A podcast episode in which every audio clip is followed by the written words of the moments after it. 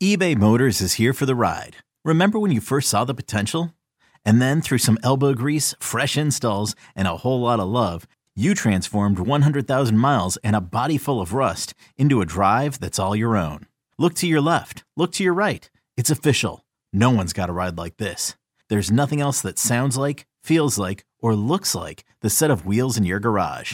With over 122 million parts, you can make sure your number one ride or die stays running smoothly. So there's no limit to how far you can take it.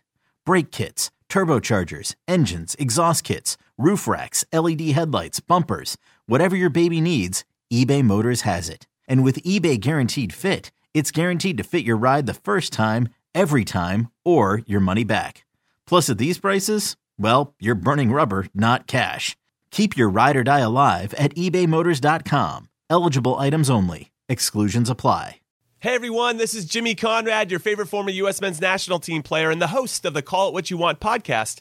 And I'm here to tell you that Vuori is a versatile clothing brand that speaks my language. It's inspired from the coastal California lifestyle, just like me. Its products stand the test of time just like me, and also just like me, it endeavors to inspire others to live vibrant, healthy lives. Vuori gear is designed to look great in everyday life while also being perfect for any workout activity. I'm currently rocking the men's Sunday performance jogger, and don't let the name deceive you. You can wear these babies any day of the week and in any situation. I'm talking going to the office, running errands, the gym, whatever your heart desires, because Vuori is an investment in your happiness. For our listeners, they are offering 20% off your first purchase. So get yourself some of the most comfortable and versatile clothing on the planet at vuori.com slash sports. That's V-U-O-R-I dot com slash sports. Not only will you receive 20% off your first purchase, but enjoy free shipping on any U.S. orders over $75 and free returns. Again, go to vuori.com slash sports and discover the versatility of Vuori clothing.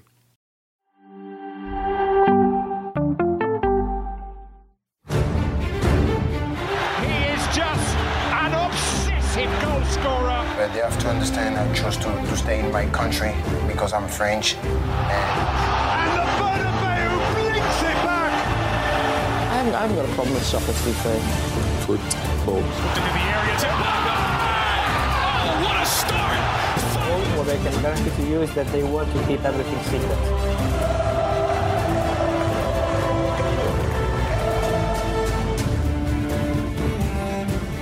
Welcome to House of Champions. My name's James Benge here with Mike Lahoud and Jonathan Johnson. We hope you're all having a wonderful festive period. We're slap bang in the middle of that strange period between Christmas Day and New Year's Eve where time doesn't seem to move quite right. And there's always 500 football matches on. It's brilliant. It's going to be a thrilling end to 2022 in the Premier League and beyond. Mike Lahoud and Jonathan Johnson here with me to preview the coming weekend. House of Champions begins right now. Mike, John, Merry Christmas, Happy New Year. I don't know which one we're on right now. Did you guys both have a lovely festive period? Yeah, it was good. Yes, thank you. Yeah, it was good. It was uh, for us, Benj. It was our first uh, Christmas, married Christmas here with my missus and I here in San Antonio, Texas. So it was a bit of a milestone year for us. Fantastic. I mean, for, for me, it was a very brief trip back to the UK, spend some time with family, then back to France, spend it with the French family, uh, and then back to, to PSG uh, for uh, for the 28th. So, yeah, been uh, quite busy the last few days since we were last on the pod together. Yeah, I mean, it sounds like we've all had pretty manic Christmases, which gives us some insight into what it's like being a Premier League footballer. I, I and and everyone else are I'm at that stage where I can't quite believe how often teams are playing. Like I was looking at, I believe, uh, correct me if I'm wrong, Brentford are playing West Ham on Friday night, and then somehow on the first are then playing again against Liverpool. Um, it has gone a bit crazy, but we're going to start with the Premier League. We're going to start with uh, probably, I think, the the most intriguing uh, game coming up over the New Year's period. It is the final game on New Year's Eve at five thirty. Brighton against Arsenal. Mike Lahoud, Arsenal made quite an impressive return to Premier League action. We see there they're plus one hundred eight. But interesting fun fact for you: three teams won at the Emirates in twenty twenty two, and it will remain three teams. Those are Manchester City, Liverpool twice, and Brighton and Hove Albion twice, once in the EFL Cup, once in the Premier League. They came back to action with a pretty impressive win over a, a ranked Southampton team. Could they could they do it again against Arsenal? I think history, recent history, will be on their side. I think they've only lost once in their last five home matches, Premier League home matches against Arsenal. And I think their matchup favors them, especially the, an Arsenal team that there's still some answers and things to be answered. And they they answered it well with that first test against West Ham on Boxing Day, getting goals. The question was how were they going to cope with life without Gabriel Jesus and Eddie Nketiah? That is the player that I'm keeping an eye on. Bukayo Saka, he's back to doing his thing for club and country, back amongst the goals. Martinelli backs amongst amongst the goals. But when I watched their last match against West Ham, I, I was just really happy to see uh, Eddie Nketiah get that goal. I think that'll do wonders for his confidence. You could see his hold up play, his ability to spin and play between the two center halves really impressed me. I did not see that from him in previous matches. So I think he'll have a big role to play in this game. Yeah, I mean, I think uh, Arsenal are. I mean, you know, they've started the the way that they needed to post World Cup. Uh, I was surprised that Saliba was was involved uh, so quickly because from what we had sort of heard, it sounded like he might be sort of you know broken back in or eased back in, uh, but then obviously thrown straight in. And um, yeah, I think it's. I mean, th- this is going to be a big test, and I think maybe the most interesting thing about it is that I think it comes a couple of hours after Manchester City play, if I'm not mistaken. Mm. So City have their game, uh, and then Arsenal play after that, so they'll know whether or not the gap has been cut before they even take to the pitch. Uh, so obviously that does uh, you know give City the opportunity to apply a bit of pressure, which they're going to need to do. Uh, you know, given they're what five points back at this moment in time. So I think I think in many ways it's probably the biggest test for Arsenal because if they can come through something like this, which is a very tricky away day, uh, you know, it, it is going to be a massive boost for their title hopes going into 2023. But also at the same time, it's one of those matches where I guess if you're looking at it, uh, you know, and you said like, okay, you can be guaranteed a point now. Uh, it's not really the worst result, uh, you know, especially if City do manage to beat Everton as we all probably expect. Yes, I mean, I, I, I, would agree there, Jonathan. I think for me, the intriguing question is whether someone like Martin Odegaard can keep up his form. We're going to be talking about really two Norwegians here who are uh, who have a point to prove after missing the World Cup in, in Haaland in one team and, and Odegaard in the other. I think you can actually make a case that these are certainly two of the players who, who deserve to be in those final conversations for PFA Player of the Year, assuming things carry on as they are. And of course, we've not even reached the halfway stage. Um, quick predictions, Mike score for this one? Ooh, I, I think the Arsenal do win. I think the confidence that they showed in the second half, in particular, in that Boxing Day match, will carry on into this game. It's going to be a close game, though. Brighton are going to make it difficult. I go 2 1 Arsenal. JJ? Interesting. I'm actually going to go for the same score. I think Arsenal get a late winner. I think they'll be made to sweat it, but they will come through uh, and ultimately get the win. Yeah, I'm going one all. I mean, we have to remember the depth that Arsenal would mm. like. We could talk about Mudryk, we could talk about Smith Rowe coming back, uh, Gabriel Jesus being out. The depth isn't really there, and I think when you bear in mind they've got that Newcastle game, this could be a bit of a struggle of a period coming up. Uh, so I'm going to go for a one-all draw. Um, we should, in theory, we should talk about Manchester City against Everton, but I'm not interested in talking about that. What you have here is the best striker in the Premier League against the worst defence in the Premier League.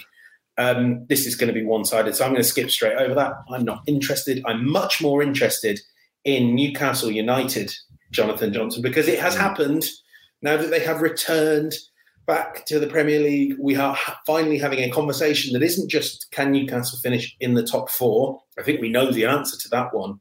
But it's can Newcastle United go and win the Premier League title? I mean, you know, they are on quite remarkable form. Third place in the Premier League, briefly claimed second, and and uh, a really comprehensive win over it has to be said an atrocious Leicester team um, in that first game back. What have you made of, of Newcastle?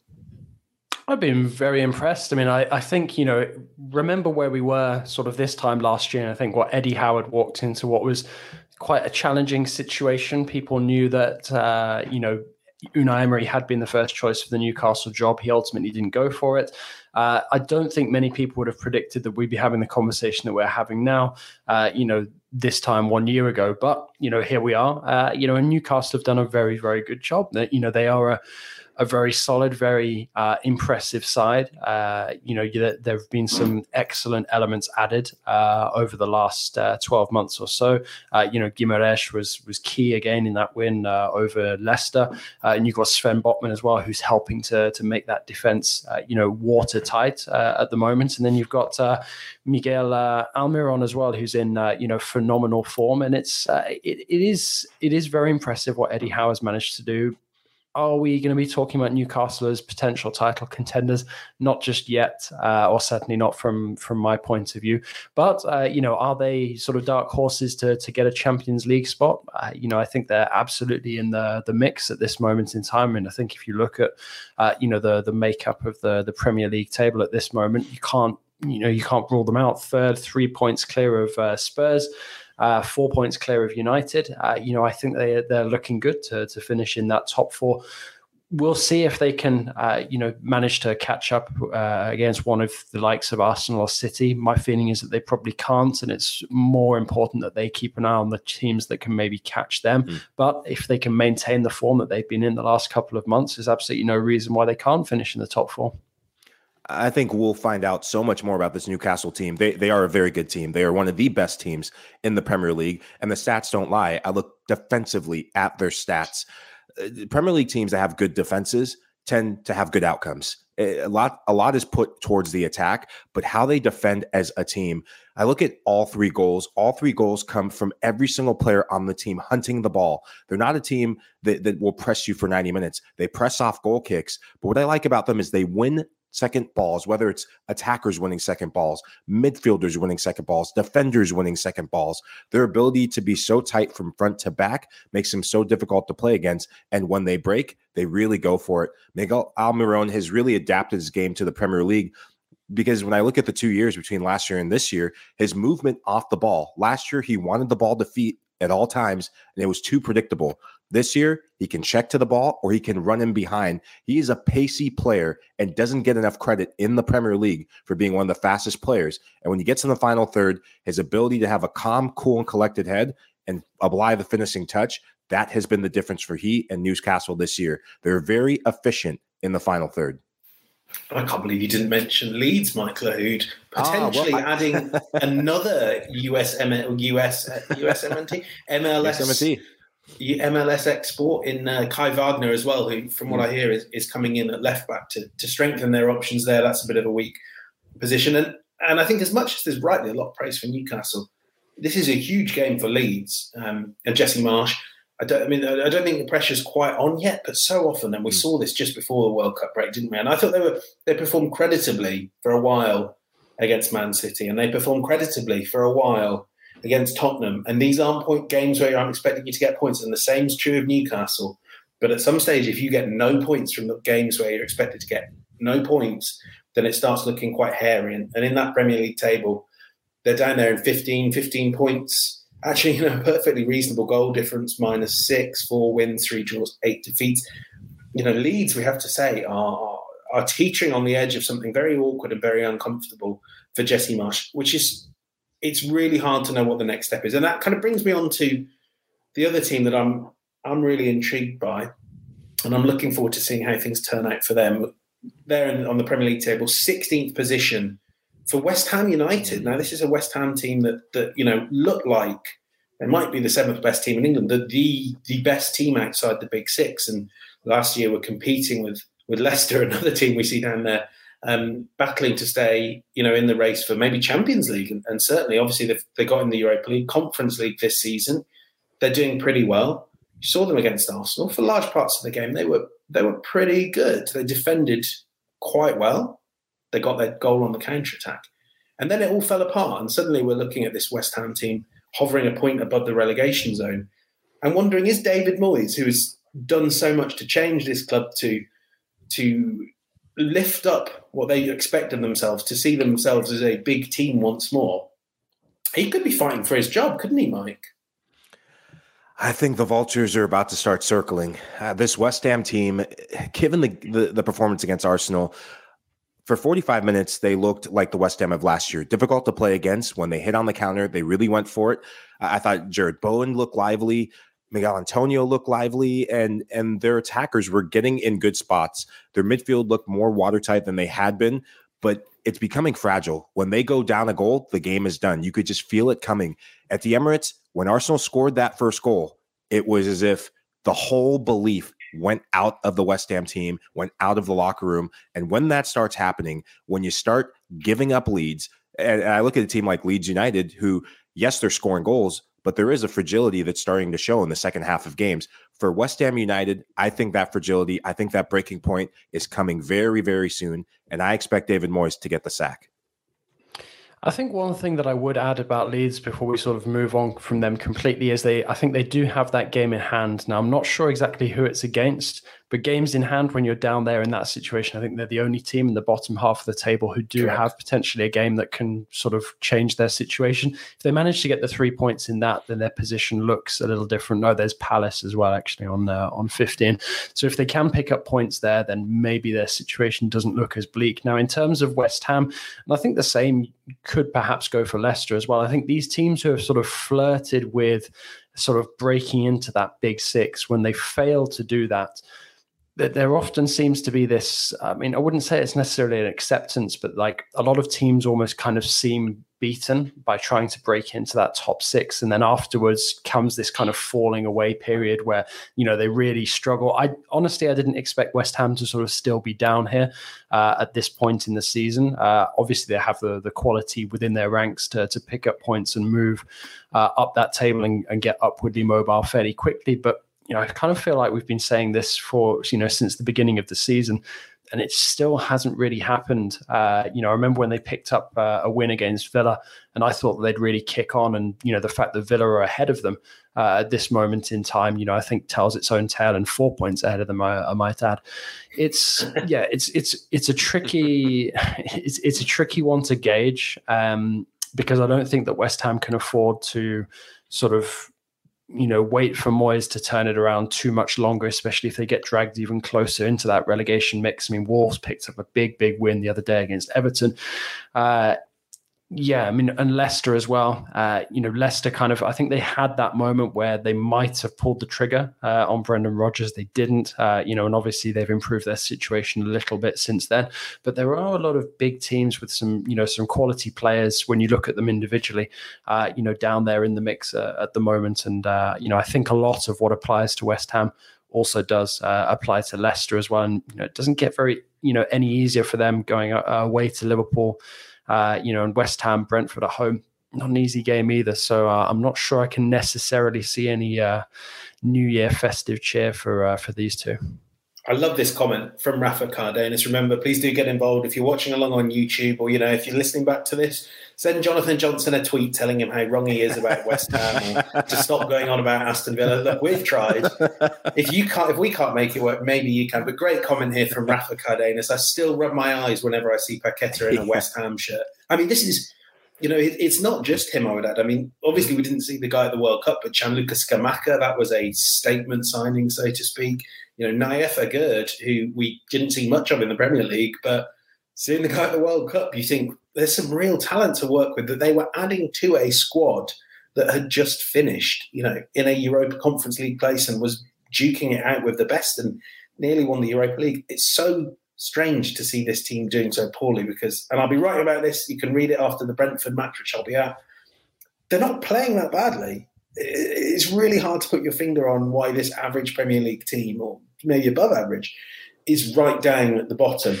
On on, on, on that, on that though, yeah, yeah, like if you're adding quality elements to what is mm. essentially like an average or slightly above average team. I mean, that comes with its own kind of like challenges, actually, you know, getting them to sort of bed in and getting that chemistry so that the players, you know, kind of gel and, and manage to work towards something. And it, you know, that kind of thing is going to take time, uh, I think. And perhaps, you know, that's what we're seeing at the moment this transformation from West Ham being sort of, you know, an average kind of like mid-table team to one that actually has, uh, you know, the the sort of elements to to be challenging, uh, you know, for places higher up in the league table, and just perhaps this tricky patch of form. Uh, you know, a, a, kind of the the teething problems. Obviously, they got unlucky with Aguerd getting injured so early in the season. But uh, you know, I I do agree with you. Uh, you know that they these are some quality elements that have been added to the to the squad, and you know you would expect in theory that it makes West Ham better and more able to to challenge for those kind of positions in the future. Yeah, that's a very good point, and I think it's actually kind of quite reflective of where the West Ham hierarchy are in their thinking as well. Um, Mike? When we're talking about new signings, there's another one that we have to get excited about. Another player that, that all eyes are on. Of course, he will not be available for the game against Leicester because he can't officially sign until January. That is Cody Gakpo at Liverpool. Um, a, a, guy on a real hot streak in the Eredivisie, maybe an unsustainable hot streak, you might think. Yeah. Um, what's your thoughts on Liverpool signing him? Ah, they've done it again. They beat United to it again. First it was Nunez, now it's Gakpo. So darn you, Liverpool front office. No, this this comes at a good time. If, if Gakpo ends up uh, like Nunez, yeah. you'll be the one laughing in a couple of months. That's why I said Nunez, two's company this is a good signing for them. They they needed to address the attack. They've had injury problems. The loss of Diogo Jota and now Lucho Diaz was a big blow for Jurgen Klopp and his team, and they need to immediately freshen things up if they want to push and have realistic expectations of pushing for a Champions League team. Liverpool are silently climbing up the table. They don't want attention on them as they're rebuilding things in the second half of the season. I think Gakpo's versatility is what makes him a good acquisition. He can play anywhere along the front line. He could even play as an attacking player in midfield. You saw it with the Dutch.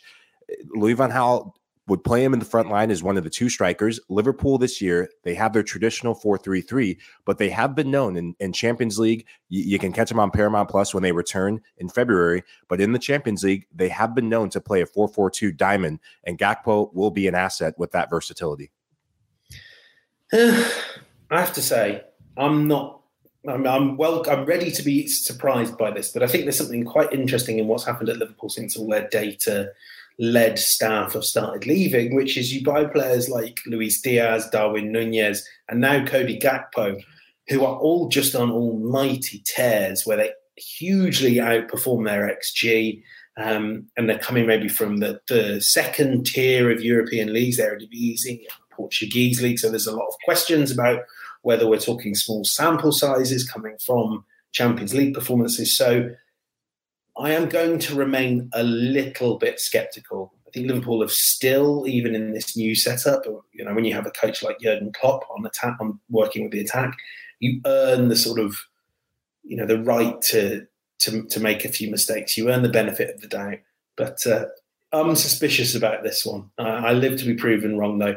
Um, finally, let's wrap up this Premier League segment because of course we have to talk about Aston Villa, who uh, fell to defeat against uh, Liverpool last time out, but wasn't the worst performance. One of the worst performances I saw was the first 45 minutes from Tottenham uh, away to Brentford uh, to start off Boxing Day.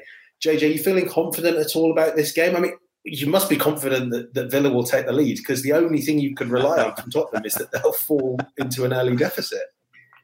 Yeah, this one was interesting because I was still actually at home uh, just before we had uh, a bite to eat for lunch on Boxing Day. Unfortunately, treated to that first half of uh, of Tottenham against Brentford. Uh, my granddad was staggered uh, when he asked me what the score was later on, and I told him it was two two. Basically, since the time that we'd sat up to eat, um, three goals have been scored.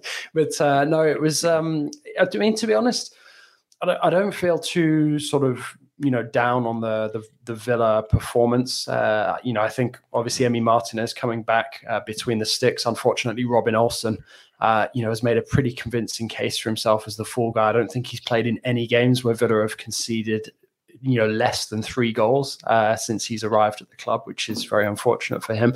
Um, but I, I, did see enough from you know watching that you know laboured Spurs performance, you know, it took them a long, long time to get going against Brentford to suggest that, you know, Villa, you know, could hurt them. I think what Villa are doing at the moment, the changes they're trying to make, obviously there's a lot of speculation about uh, Coutinho, whether or not he might be off 12 months after, you know, making his move permanent. Oh, I know that James Benge is feeling very smug about this. but, uh, it's just, no, it's just all my interests rolled into one. There's Unai Emery being unable to deal with a well remunerated playmaker in addition to me having said all along that they should never sign Coutinho permanently. yeah, I mean, it was it was one of those ones where I think it made more sense for what Coutinho sort of brought in terms of pulling power. Uh, I guess if you look at some of the elements that Villa added over the summer, you could say that that kind of worked to an extent. But then again, uh, you know, at what cost? Obviously, we saw, uh, you know, how far down Villa fell in the first half of the season under Steven Gerrard before the axe, uh, you know, was was wielded. But I mean, I think I think Villa definitely have an opportunity here to to do something. What you know, if we're talking about maybe coming away with a win, I wouldn't go quite that far, but maybe picking up a draw and still continuing this kind of wave of positivity that has come in with Unai Emery.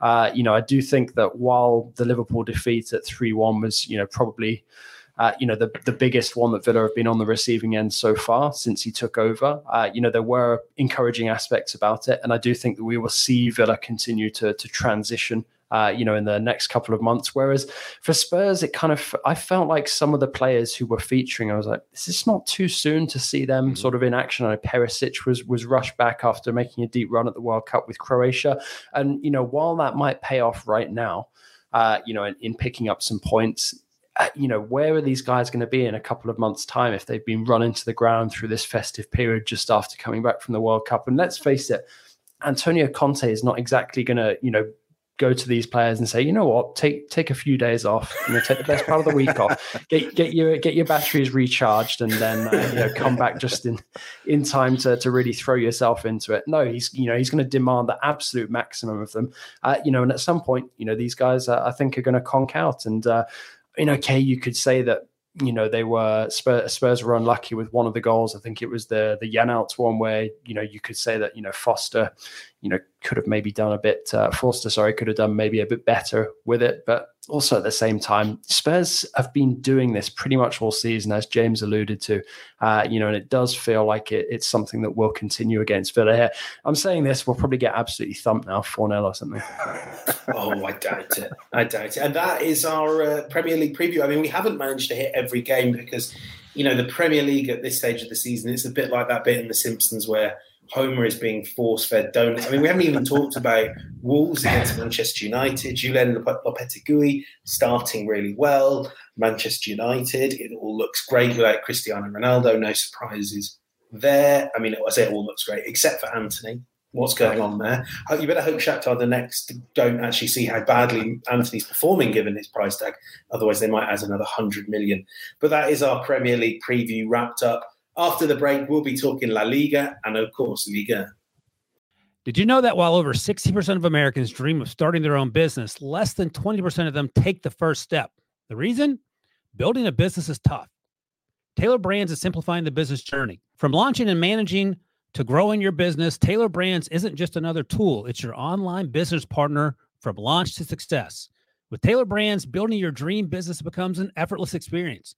Their comprehensive platform guides you through every step, ensuring you have everything you need in one place. From LLC formation to bookkeeping, invoicing to acquiring licenses and permits, and even setting up your bank account. Tailor Brands handles it all seamlessly. And our listeners will receive 35% off Tailor Brands LLC formation plans using our link, tailorbrands.com slash CBS Sports. That's T A I L O R B R A N D S dot com slash CBS Sports. So start your business journey today with Tailor Brands. This episode is brought to you by Progressive Insurance. Whether you love true crime or comedy, celebrity interviews or news, you call the shots on what's in your podcast queue. And guess what? Now you can call them on your auto insurance too with the Name Your Price tool from Progressive. It works just the way it sounds you tell Progressive how much you want to pay for car insurance, and they'll show you coverage options that fit your budget. Get your quote today at progressive.com to join the over 28 million drivers who trust Progressive. Progressive Casualty Insurance Company and Affiliates. Price and coverage match limited by state law. In addition to the world's best American football, you can watch the world's best actual football. Don't stop watching the world's best soccer. Stream every match of the UEFA Champions League live on Paramount Plus. It's soccer's ultimate competition, not for country, but for club. Sign up today for 50% off an entire year using the code all year at paramountplus.com slash sports. I didn't understand any of that NFL read, I have to confess. and I'm probably going to get into trouble with producer Des for, for owning up to that. But Mike, correct me if I'm wrong. It's at the, the Super Bowl that soon, right? Who's going to win the Super Bowl? We'll preview that instead. I don't like talking about that. Yeah, oh, just quick on the Super Bowl. Ah, I'm picking the NFC East or NFC East. Someone in the NFC. I have to say Minnesota Vikings. My in-laws are from Minnesota, so we cheer for the Vikings here. No idea, mate. right. In terms, uh, let's talk about something else that I am extremely indifferent about. La Liga's back, baby. We are recording this on Thursday, I have to say. So the first slate of fixtures in Spain, including a thrilling match, no doubt, involving Atletico Madrid. Uh, we won't be able to talk about that too much, but um, I, I, think that let's be honest, producer Des does not want us to talk about Atletico Madrid, uh, given uh, given how woeful they were before uh, La Liga's return. So let's have a look at that La Liga table before we go any further. Leading the way, of course, Barcelona. For all the uh, crisis off the pitch, sort of maybe gets forgotten a little bit that 14 games played in La Liga, 12 wins, one draw, one defeat. That's enough to keep them just clear of Real Madrid with 11, 2 and 1. I mean, it's as it always is by this stage of a La Liga season, it's, it's looking like a bit of a two horse race. Mike Lahoud, Barcelona kick off with the Barcelona derby, so to speak, Barcelona versus Espanyol.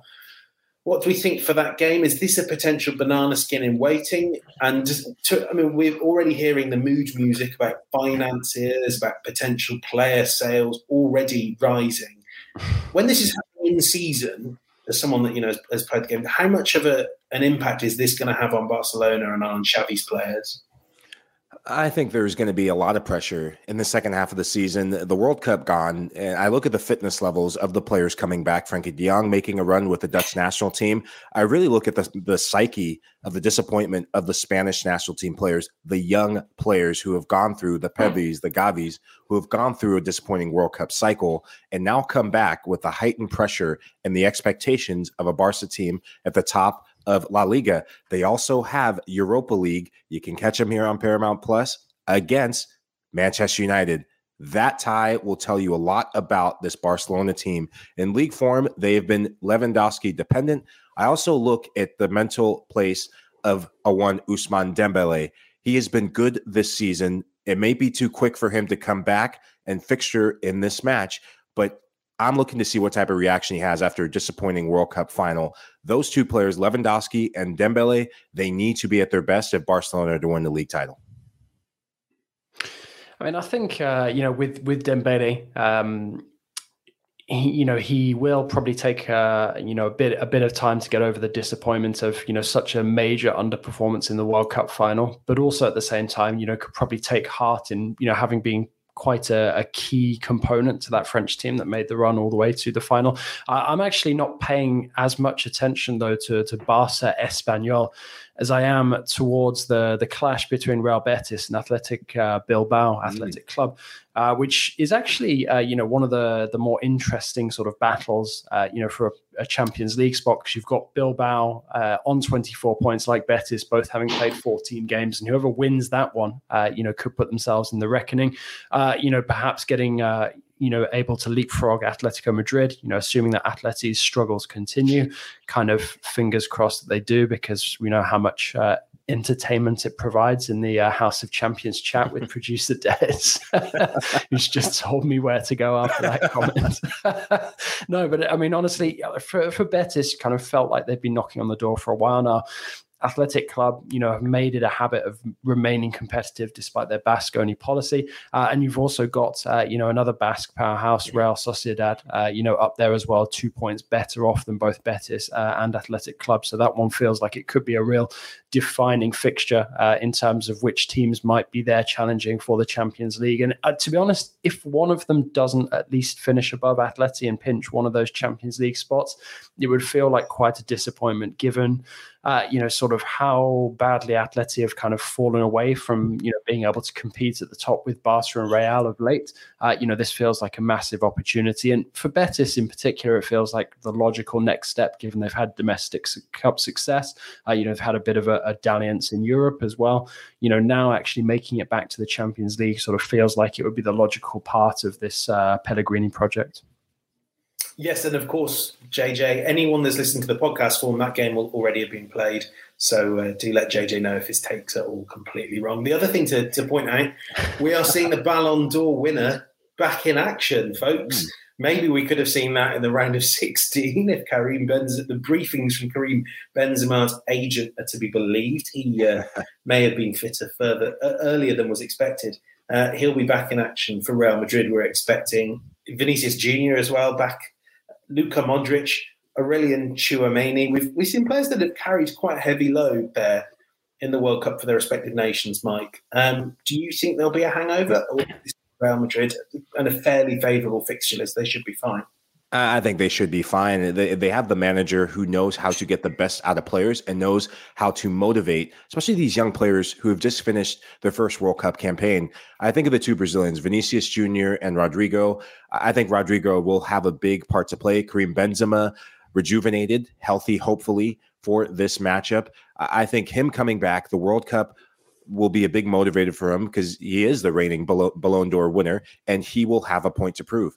He will have a point to prove that France should have brought him back in for the final. And there's no better way to do it than getting back to action. And when you're a striker, strikers thrive on scoring goals. I expect him back on the score sheet and business as usual. A player who will be massive in conducting things in the middle of the park, though, who did not feature at the World Cup, the experience of a one Toni Kroos, the conductor, the maestro I think he will be rejuvenated. I think he will be back to some of his best because eh, before the World Cup, eh, he wasn't as Toni Kroos esque. And I think the young legs of Camavinga bailed Madrid out at different times. Tchouameni, obviously, the the starting number first choice defensive midfielder for Madrid, but I, I think they're in a good position.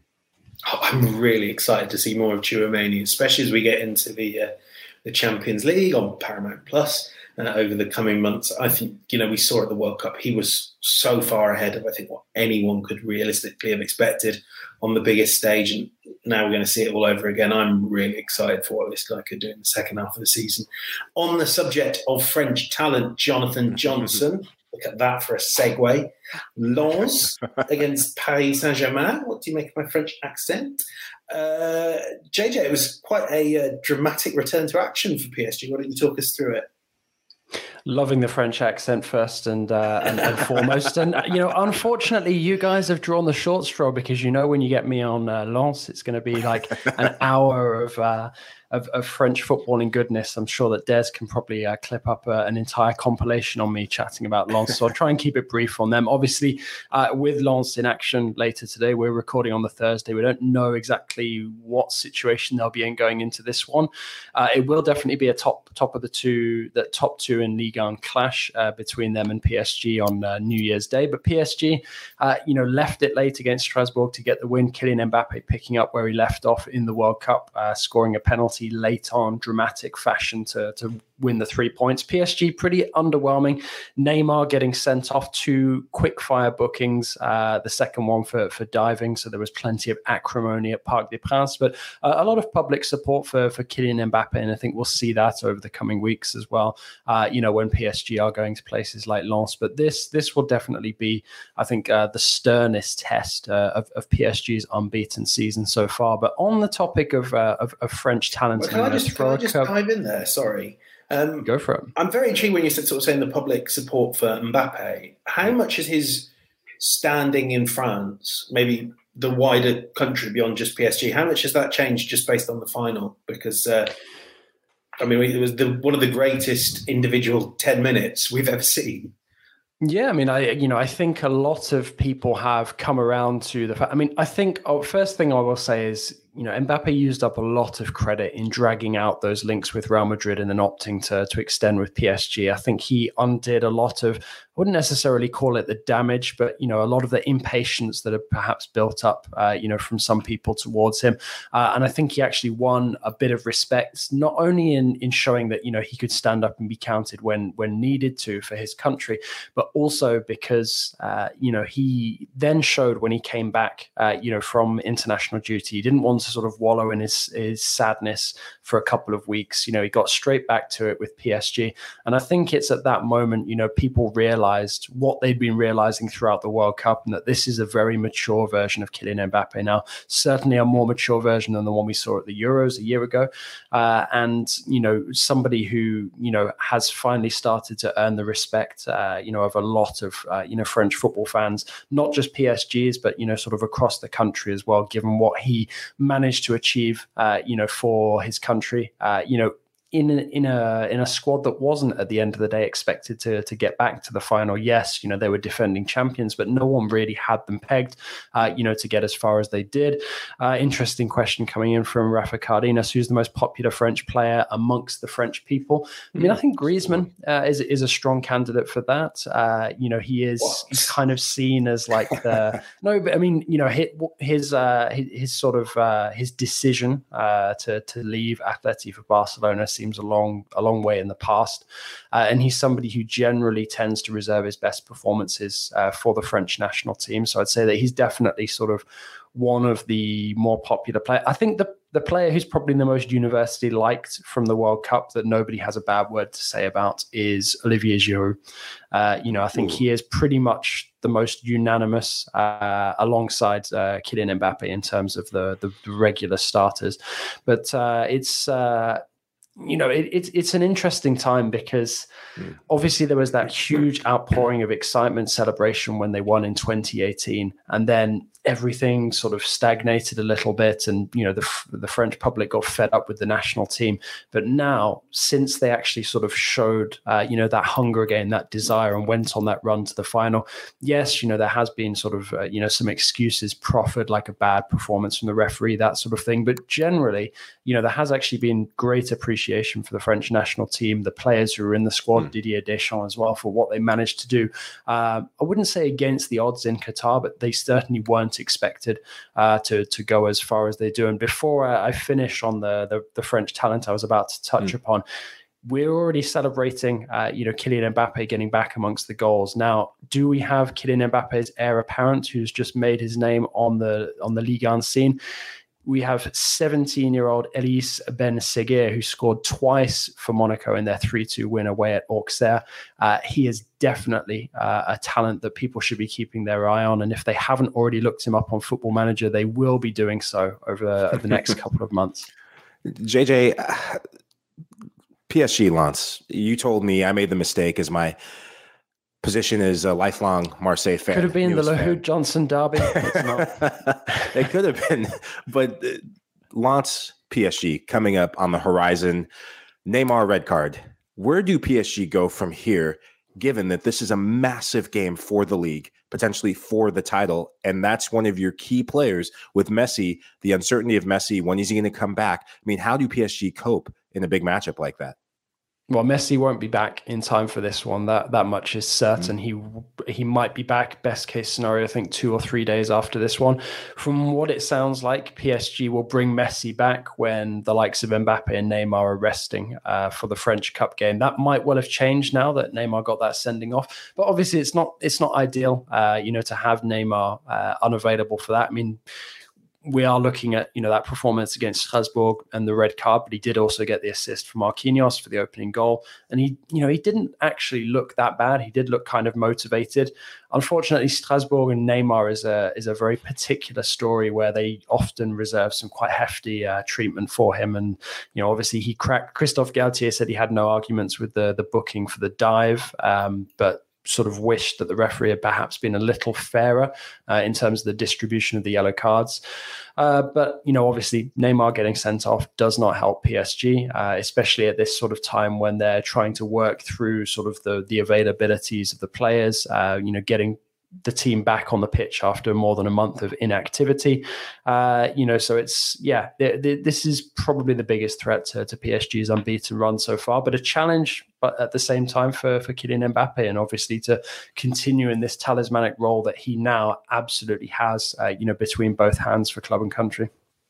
It's very strange, JJ. I have to say, you, you you're talking about Lionel Messi coming back for. I mean, I love the French Cup it's got that it's got that wonderful sense of randomness to it, and like you say, it, it it, well, it, it, even outperforms the uh, the FA Cup when it comes to slightly bizarre giant killings.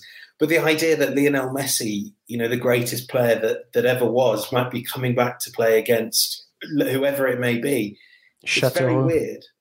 I don't, I mean, literally Saudi, Saudi, Saudi owned Châteauroux in the third tier. oh, well, I appreciate that. That's got some lovely narrative, hasn't it, for uh, the brand ambassador for Saudi Arabia to be back to play against them.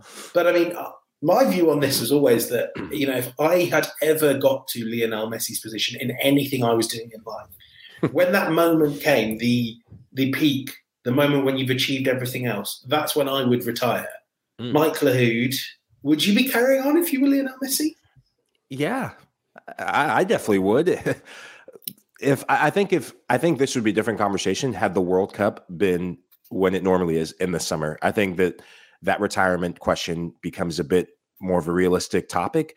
But this guy is still playing and he's having a rejuvenated season. He's back to being some of his best, Uh, fighting against father time in ways that we're not seeing from the likes of Cristiano Ronaldo and other older players. And he's eh, when you win a World Cup like that, sometimes as a world superstar, it just whets your appetite. It, it creates that hunger, it creates that fire in your belly that you may have been thinking differently heading into the year. I think he will want to continue to play for as long as he can. Yeah, I mean, I don't disagree with that, especially when you consider that, you know, if we're talking about uh, a Ronaldo and Messi, and, you know, I don't want to keep bringing it back to that eternal battle between the two of them, but, you know, Messi is still performing, still performing at the highest level, whether that's in the Champions League, whether that's in the World Cup, whereas, you know, Ronaldo hasn't been for a while. And, you know, I think for Messi as well, you know, in his situation with PSG at this moment in time, he could actually sign off with, you know, landing PSG their first ever Champions League title. That's not impossible uh, this season. Uh, you know, whether I'd rank them amongst the favourites right now, uh, that you know, that's a whole other debate. But you know, there are still things that Messi can achieve, uh, and I think as well, uh, you know, if Messi is really thinking about sort of you know stringing his you know continuing his career for another couple of years, uh, you know he's probably got a, an element of uh, you know sort of planning to do in order to make sure that he gets in all of the different experiences that he wants to have uh, you know, before finally calling it a day. And if some of those rumors that he actually will play on and feature at the 2026 World Cup as, uh, you know, a defending champion member of the, the Argentina squad, uh, you know, then I guess it's in his best interest to continue in Europe for a little while longer. Nope, you've still not talked me around. He should have gone out on a high. This could have been his Jordan against the Utah Jazz moment. Instead, but Jordan came back. Well, that's the point, isn't it? And we all have to pretend he didn't. No one wants Washington Wizards Lionel Messi. And yes, you know, that is playing it Inter Miami, the Washington Wizards of the MLS. And uh, any team with Phil Neville in charge, I think Washington Wizards is the best they can aspire to be. Yeah, Lionel Messi, look, you know, if I was his business manager who was earning money every time he uh, every time he took to the pitch, I'd still be saying to him, You've got to retire, Lionel. Uh, retire straight away, drop the World Cup and, and walk off the pitch into the uh, into the sunset. On the subject of walking off into the sunset, that is us done. God, I am nailing these segues today. That is us done for today. Jonathan Johnson, Mike Lahoud, thank you so much for joining me. And thanks so much to you for listening to House of Champions. Please take a moment to leave us a rating and review on your favorite podcast platform. We're on Apple Podcasts, we're on Spotify, we're on Stitcher. Anywhere you listen to podcasts, we're there. We're also available as video. Subscribe to us on YouTube and keep up to date with everything House of Champions, everything European football and beyond. Thank you so much for watching. We'll see you after this weekend's thrilling games in the Premier League. Peace out, everyone. Thanks for watching. Bye bye.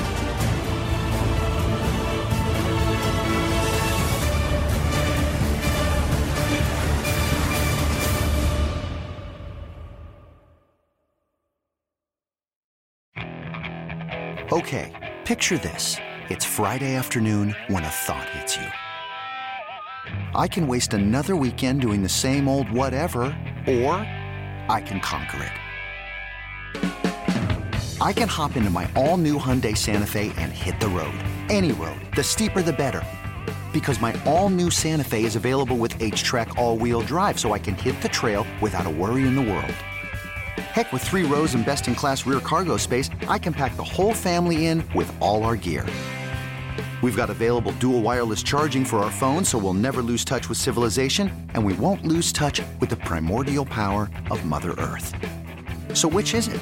Waste the weekend or do something a little more epic? And conquer it in the all-new Hyundai Santa Fe. Visit HyundaiUSA.com or call 562 for more details. Hyundai, there's joy in every journey.